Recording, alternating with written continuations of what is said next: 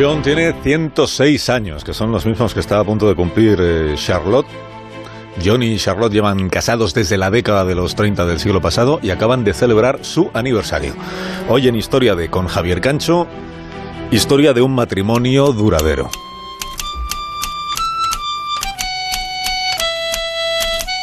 John y Charlotte Henderson se conocieron allá por el 34 en la Universidad de Texas. 1934 fue el año en el que el gobierno alemán reguló por decreto ley la mejora de la raza, mientras en Estados Unidos Alex Raymond creaba un personaje llamado Flash Gordon. Durante el 34 en España, Juan de la Cierva hizo una prueba de despegue y descenso de su autogiro en la cubierta del portaaviones Dédalo, en Valencia. Y ese mismo año de la Cierva sobrevoló la ciudad de Madrid con su nave de ala giratoria. Aquello era modernidad de la buena en pleno 34 si la comparamos con la designación como rey de Bélgica de Leopoldo III, el nieto de Leopoldo II que fue uno de los mayores genocidas de la historia. Y todo eso pasaba en aquellos días en los que en la Universidad de Texas John y Charlotte se estaban enamorando.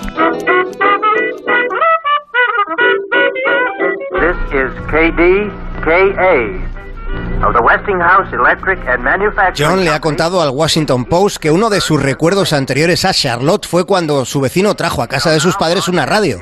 Él tenía ocho años y la antena de aquella radio llegaba hasta el techo.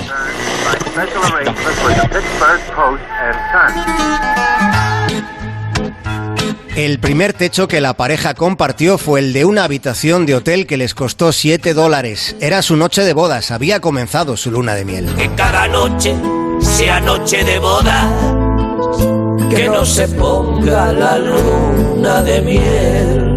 Su historia ha llamado mucho la atención en los tiempos de lo efímero, en la época de la modernidad líquida. ¿Cómo lo habéis conseguido? Se les preguntaba esta semana. Se les pedían respuestas sobre cómo han sobrevivido al matrimonio, y a la vida. Los primeros días de su enamoramiento transcurrieron después de una clase de zoología. El orden alfabético de sus apellidos les sentó juntos. Antes, a comienzos de la década de los 30, John se había mudado a Austin, Texas, para ir a la universidad alquiló una habitación en una casa que estaba al lado de una cuadra donde los vecinos no tenían radio, pero tenían vacas y gallinas. Charlotte creció rodeada de vacas y gallinas, pero en Iowa. Charlotte se mudó a Texas después de una tragedia familiar. El marido de su hermana, que era militar, se estrelló en un accidente aéreo. Si no se hubieran estrellado en ese avión, Charlotte nunca hubiera conocido a John. Son muchas las ocasiones en las que la vida es influida por la muerte. Charlotte se mudó a Austin para vivir con su hermana que era a la vez viuda y veinteañera.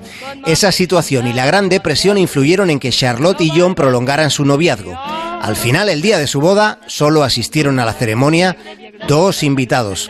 Ahora hay bodas con enlaces que duran menos de un suspiro después de que lo hubieran celebrado más de dos centenares de emperifollados invitados.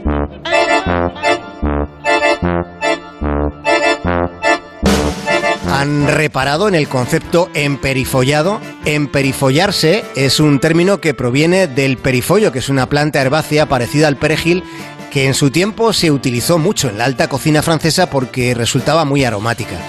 Decían los franceses que desprende un aroma a mistura entre el perejil y el anís. Ahora ya casi no se toma anís. En ocasiones la modernidad líquida también tiene alguna ventaja.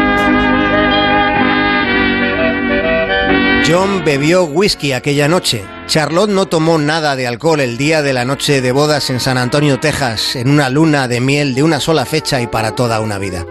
Ambos dicen que el secreto de su longevidad es no haber bebido casi nunca. El de su matrimonio, ¿quién lo sabe? Rastreando sus biografías nos encontramos con un detalle. No han tenido hijos. Ellos dicen que lo que les ha ido bien es haberse tratado con cordialidad, con respeto. Más de uno en Onda Cero.